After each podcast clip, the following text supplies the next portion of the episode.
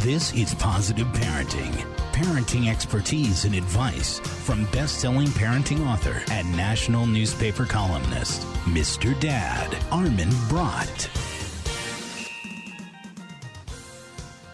Hello and welcome to today's Positive Parenting Show. I'm Armin Brott. One in seven women is affected by postpartum depression. But as common as that is, it really continues to be a very misunderstood and uncomfortable topic of discussion.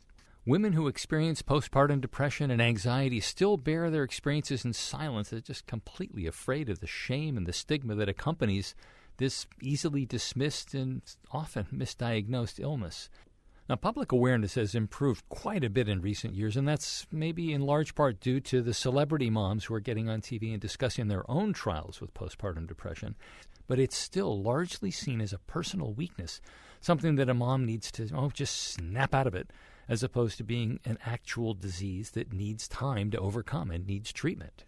In this part of today's show, we're going to be talking about the physiological, the psychological, and the environmental factors that contribute to postpartum depression. We're going to talk about how to recognize and accept the illness. And most important, we're going to talk about the healing process and how to combat the negative thoughts and how to learn how to take care of yourself and also how to recognize when you just can't do it on your own and you need to get some professional help.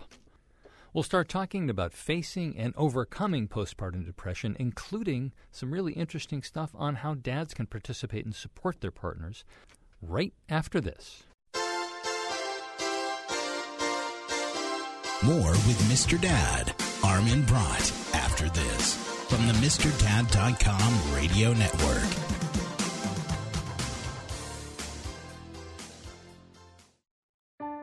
I'm four years old, and I'm the only one in my whole class that can tie his own shoes. My mom took me to the circus for my birthday. Half my friends already went, but now I've gone too. Most kids make fun of me because I still believe in the tooth fairy. But I got five bucks yesterday, I believe. A third of the kids in my eighth grade class drink alcohol regularly. Over 99% of my class has been offered illegal drugs. Half of my college classmates binge drink, abuse drugs, or do both. But the frequent dinners I had with my family have helped make sure I'm not one of them. Go to CasaFamilyDay.org. Take the Family Day Pledge and get tips on how to talk to your kids about drugs and alcohol. Have dinner with them often, and you can significantly lower their risk of substance abuse. Dinner makes a difference. A message from the National Center on Addiction and Substance Abuse at Columbia University. Welcome back to Positive Parenting. I'm Armin Brott, and my guest for this part of today's show is Valerie Davis Raskin, who's the co author of This Isn't What I Expected Overcoming Postpartum Depression. Valerie, thanks for joining us. My pleasure.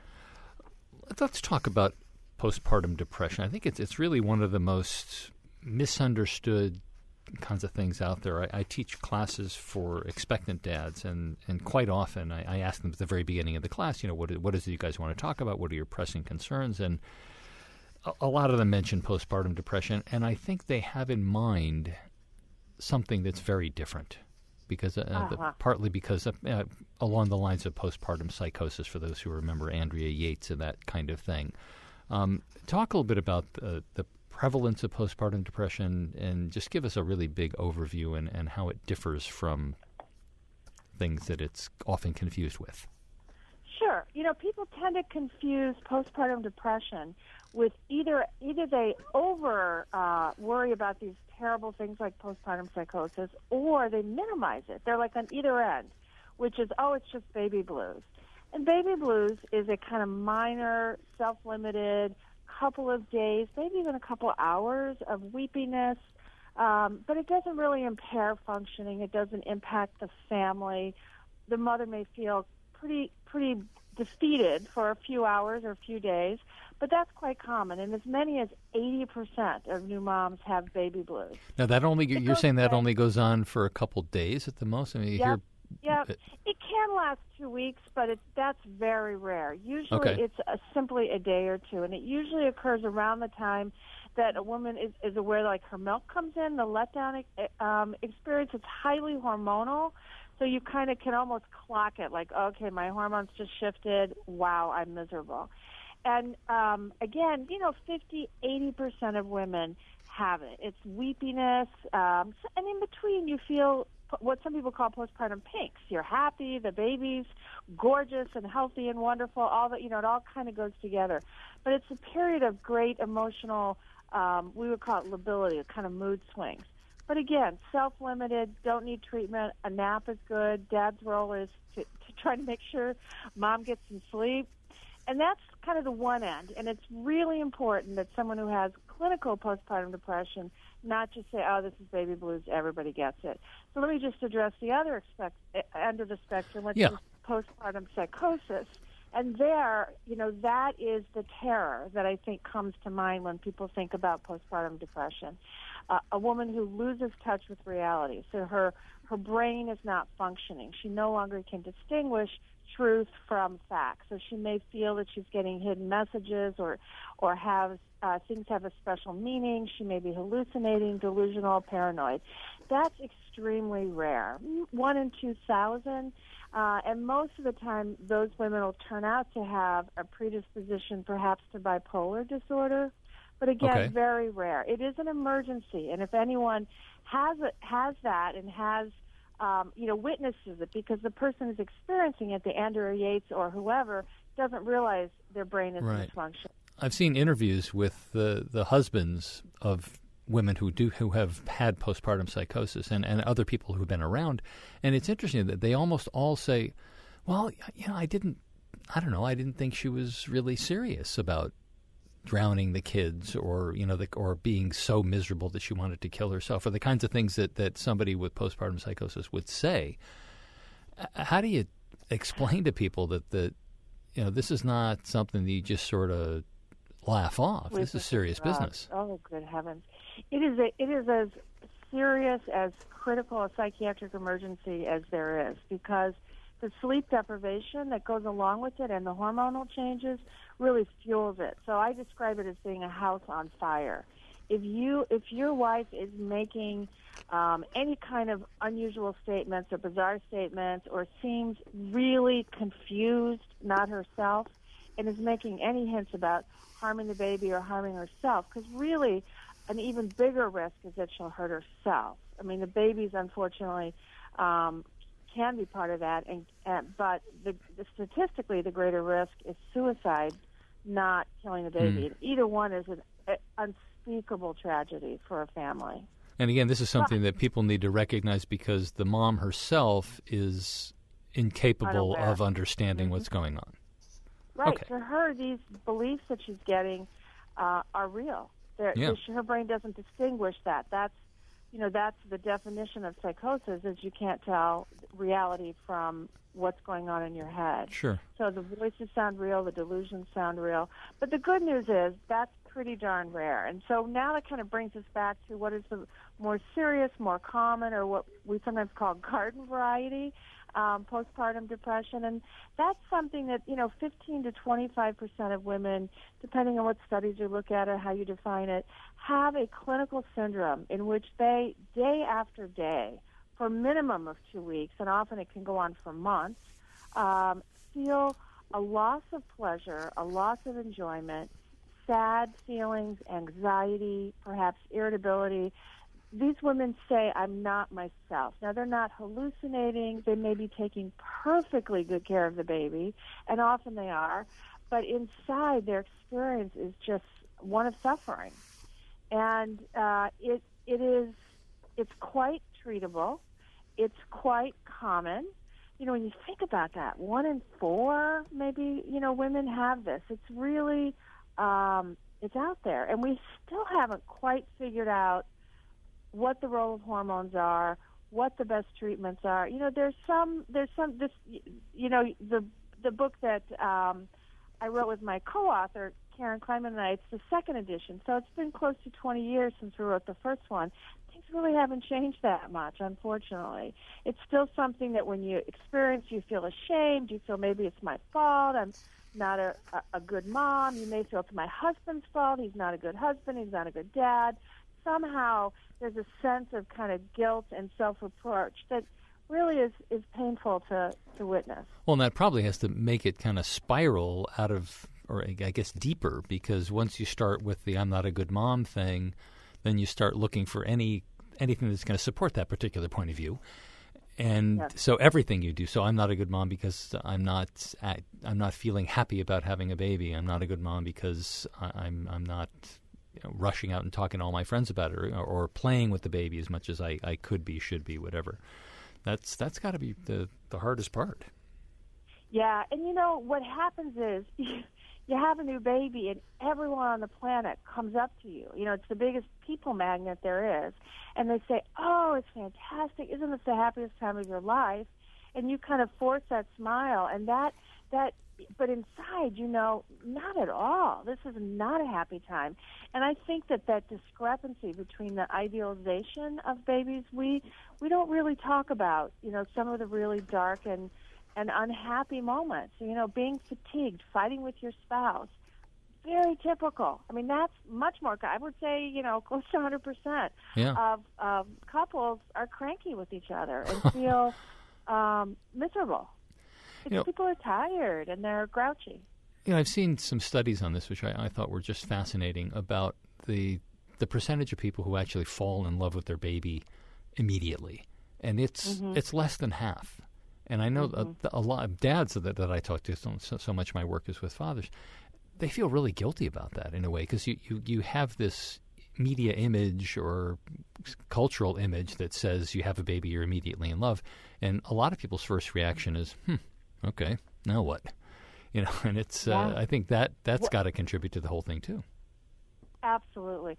I mean, it's it is a, it's it's a well kept secret, and thank you for bringing that out. But in fact, they hand you this fragile, icky, you know, maybe kind of um, scary looking thing with, you know, to, and say, okay, now you're a hundred percent responsible, and don't you love this baby more than anything in the world? Um, and you you know you haven't necessarily been through the most joyful experience of your life. I'm now n- not yet a grandmother, but my kids are in their 20s, and it it it breaks my heart that we really haven't in 25 years sort started to really consistently tell the truth about new parenthood, how difficult it is, and how what we what media tells us is natural and universal isn't that way for everybody. And people need to know they are not the only one. They're not the only new dad who went, Absolutely. ah, I don't Yeah. get the excitement. Yeah. Valerie Davis Raskin is the co author with Karen Kleiman of This Isn't What I Expected Overcoming Postpartum Depression. We're going to take a quick break. When we come back, we're going to keep talking to Valerie and want to get into what you can actually do about this now that we know so much about what it is. I'm Armin Brott, and you're listening to Positive Parenting. I walk and you drive. So let's make a deal. I'll watch for you and cross the street safely. You watch for me and stop. Think of the impact we can make. A message from the Federal Highway Administration.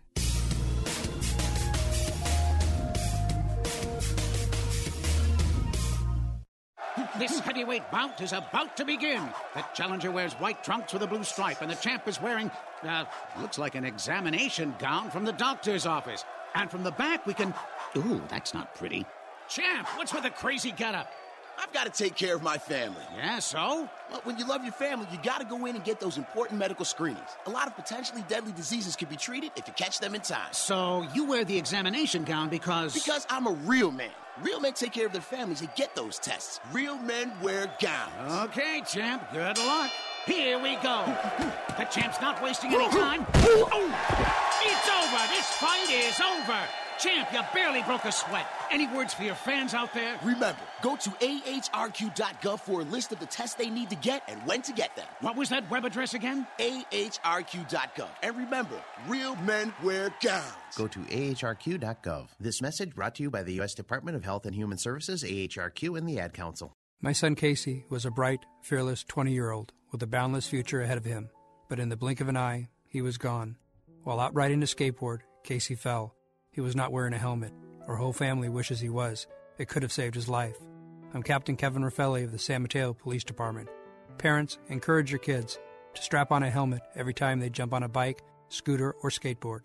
Think of my son Casey and use your head. Put a helmet on. It could save your life.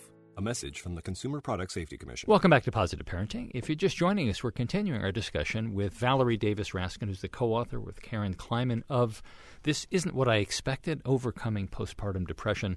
And uh, kind of laid out the whole groundwork of, of what it is and what it isn't.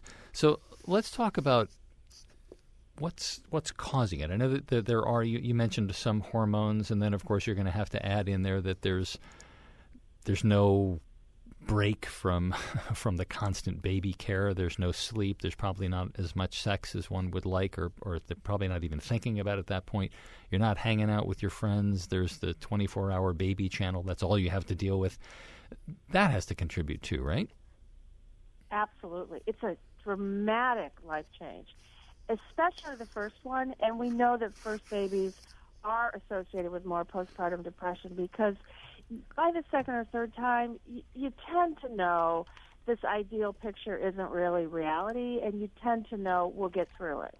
Um, you're right. I mean, it, sex, uh, sex, and that connection with your partner. One out of ten couples have not had sex by the time their baby's a year old. So the ways in which couples, you know, have a kind of private relationship and a special relationship and connection are are disrupted at the same time that there's all this stress going on. Just literally, fatigue and sleep deprivation alone can bring about depression. We also know that people have a biologic predisposition to depression. So, I mean, that's been one of the pretty robust findings of the last 30, 40 years. And so it may, it may be a warning sign that you have a mother or sister, an aunt, a grandmother, um, a father, a brother with clinical depression. That may be a sign that you're at higher risk. And the other thing that we seem to be um, kind of zeroing around, haven't totally clarified in the in the research world, but is that there are women who kind of respond to hormonal changes, like some people respond to ragweed in the air. In other words, everybody's got the pollen in the air, but it makes some people sneeze. So all women are going through this stressful hormonal change, but some women are seem to have brains that are pretty sensitive to hormonal changes. So one risk factor for postpartum depression is having had premenstrual syndrome or premenstrual depression, maybe having had depression when you took birth control pills or having an emotional reaction. That also can be a warning sign. So there's kind of a cluster of women who seem preferentially sensitive to these big hormonal shifts. And even if you take the hormones out of it, you mentioned having uh, somebody who has a history of, of, depression in the family. But if a woman was taking medication for depression, most people are going to uh-huh. get off of that medication during the pregnancy. Yep. Does that make it worse? Already being predisposed well, towards depression. I mean, I'm, I'm, trying to figure out. I guess the ultimate yeah. where I'm going with this is: yeah. is there a difference between regular depression and postpartum depression? Oh, that's a fantastic question, and I'm going to tell you um, yes and no. Uh, so yes, there's a difference, and one of the differences is this kind of reproductive clustering um, and the reproductive trigger. There's also a difference because the experience of, be, of being clinically depressed when your family is undergoing such a shift, you know, toddlers or other children you may have, stepchildren, but also when you have this total responsibility for an infant with high demands. You know, it's hard enough when you're depressed to take care of yourself, but you throw that in, and so in in the context of it, it's really different. But women with depression are at greater, you know, a past history of depression. So that that exact person, the woman who went off an antidepressant during pregnancy, yeah, she needs to she needs to either consider going back on once the baby's born, or at least make sure she and her family and her, her caregivers are watching her closely and intervene quickly with any uh, any warning mm-hmm. signs. All right, so Valerie, let's start talking some nuts and bolts here. So, what do you do about this? What what is a woman well, to do? Because she's obviously at this point she's aware of what's going on. So, what what can she do to break the habit of the negative thinking and to do yeah. to take steps yep. towards getting herself out of this pit? So, a huge relief comes around when you say the equivalent of, you know what, we know what this condition is. We see this. This is postpartum depression. Because the alternative explanation is maybe I'm a bad mother, I'm a bad person, I'll never be happy again. So it's a huge, huge, huge change for many women and their and their partners to recognize this is a clinical condition. I have it. That alone brings a tremendous amount of relief. But then it's it's not going to cure it just to label it. So that means that that should trigger some things you need to do. It tells you you need more support. So you may need emotional support. You may need someone to talk to. It may be a professional therapist. It may be a postpartum support group. It may be a um, your minister someone to kind of share your troubles with because things look things feel less heavy when they're shared. And so that's an important thing. It's important um, for and and the other thing that that a woman is going to kind of need to do and one of the things that that I think I, I particularly love about the community of women who blog about postpartum depression and write about it in books and, and are out there to give information is this validating that this is something you can get through. It'll go away. You'll feel better. And tremendous relief you're not the only one. But it's also very important not to, um, to, to, as you said, the self-defeating thoughts of this is my fault. I am suffering. I'm struggling. I feel terrible, and it's my fault.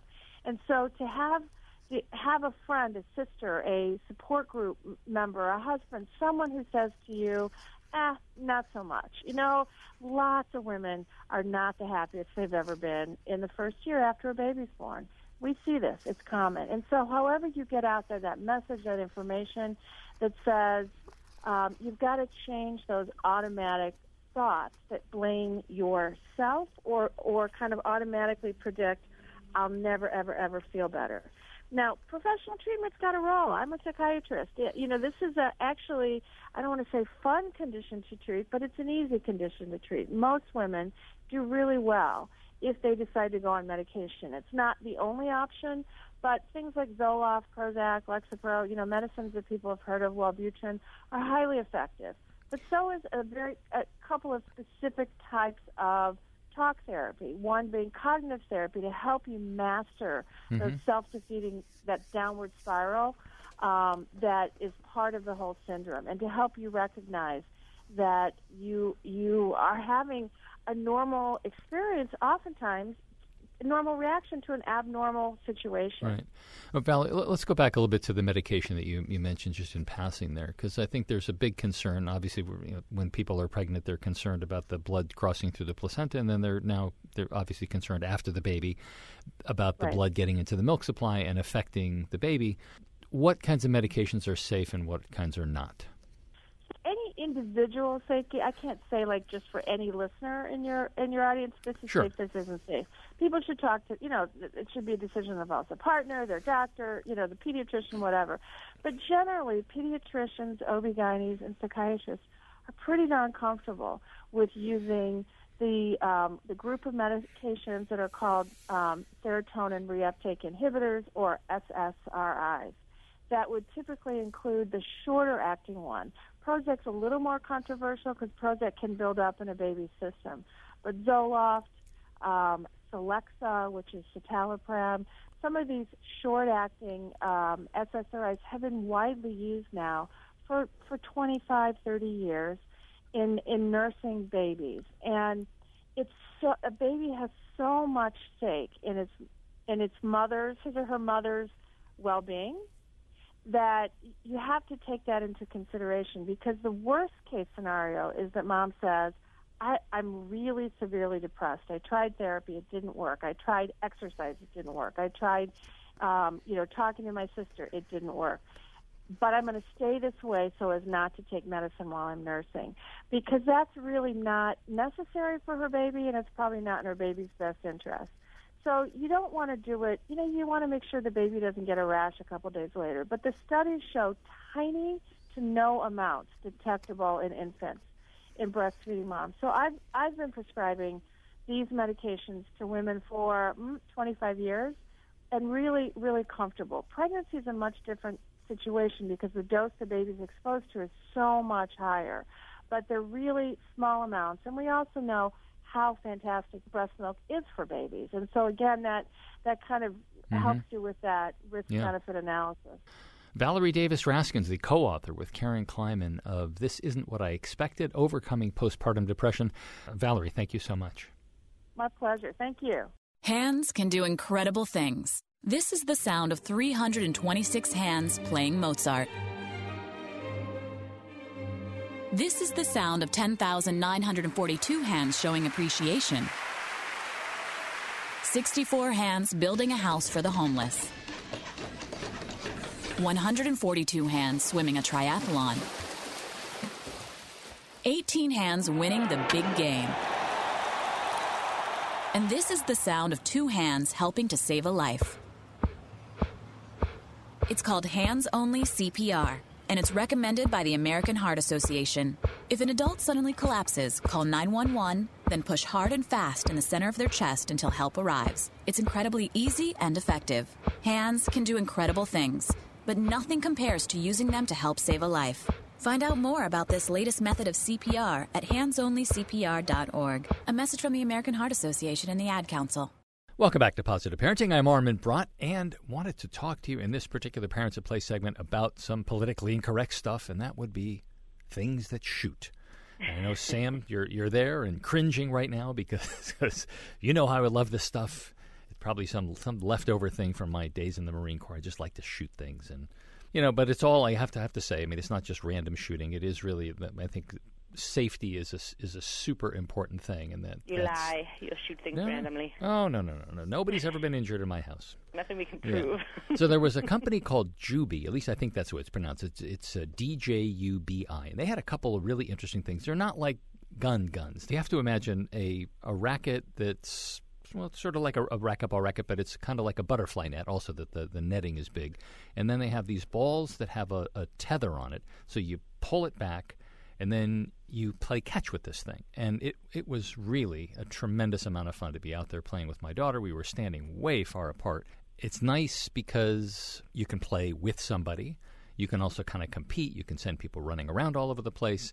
So it's kind of like playing catch, but you're shooting something. It's it's it's not really kind of in the same genre as an actual weapon. And it costs somewhere around fifteen dollars. Haven't had much time to get outside uh, and play these kinds of toys, but we're headed down uh, south for for the week in in just two days. So I'm looking. I, I, these are in the bag. They're packed. I'm looking forward to uh, trying these out with my son. So they're waterproof, so I'm excited to bring them in the pool yes. and to set them loose on the beach. Exactly. Yeah. Now there's another one called the the Djubi Dart Bowl, and it's a similar kind of a thing. Smaller racket, smaller little balls, and then there's also a target, which is a, a net kind of a target. So you shoot it, and the, the, the balls go into the net. And I have to say, your son is familiar with this one because I had it in my house when I was watching your son a couple weeks he ago. He was telling me about it. Yeah, and he's good. There are five sections. There's four around the outside, and then one kind of the bullseye in the middle. And you basically just you shoot. You can sh- you can have competitions. You can shoot. One person shoots them all. The other person shoots them all. And just add up the scores. Each one of the the sections is labeled.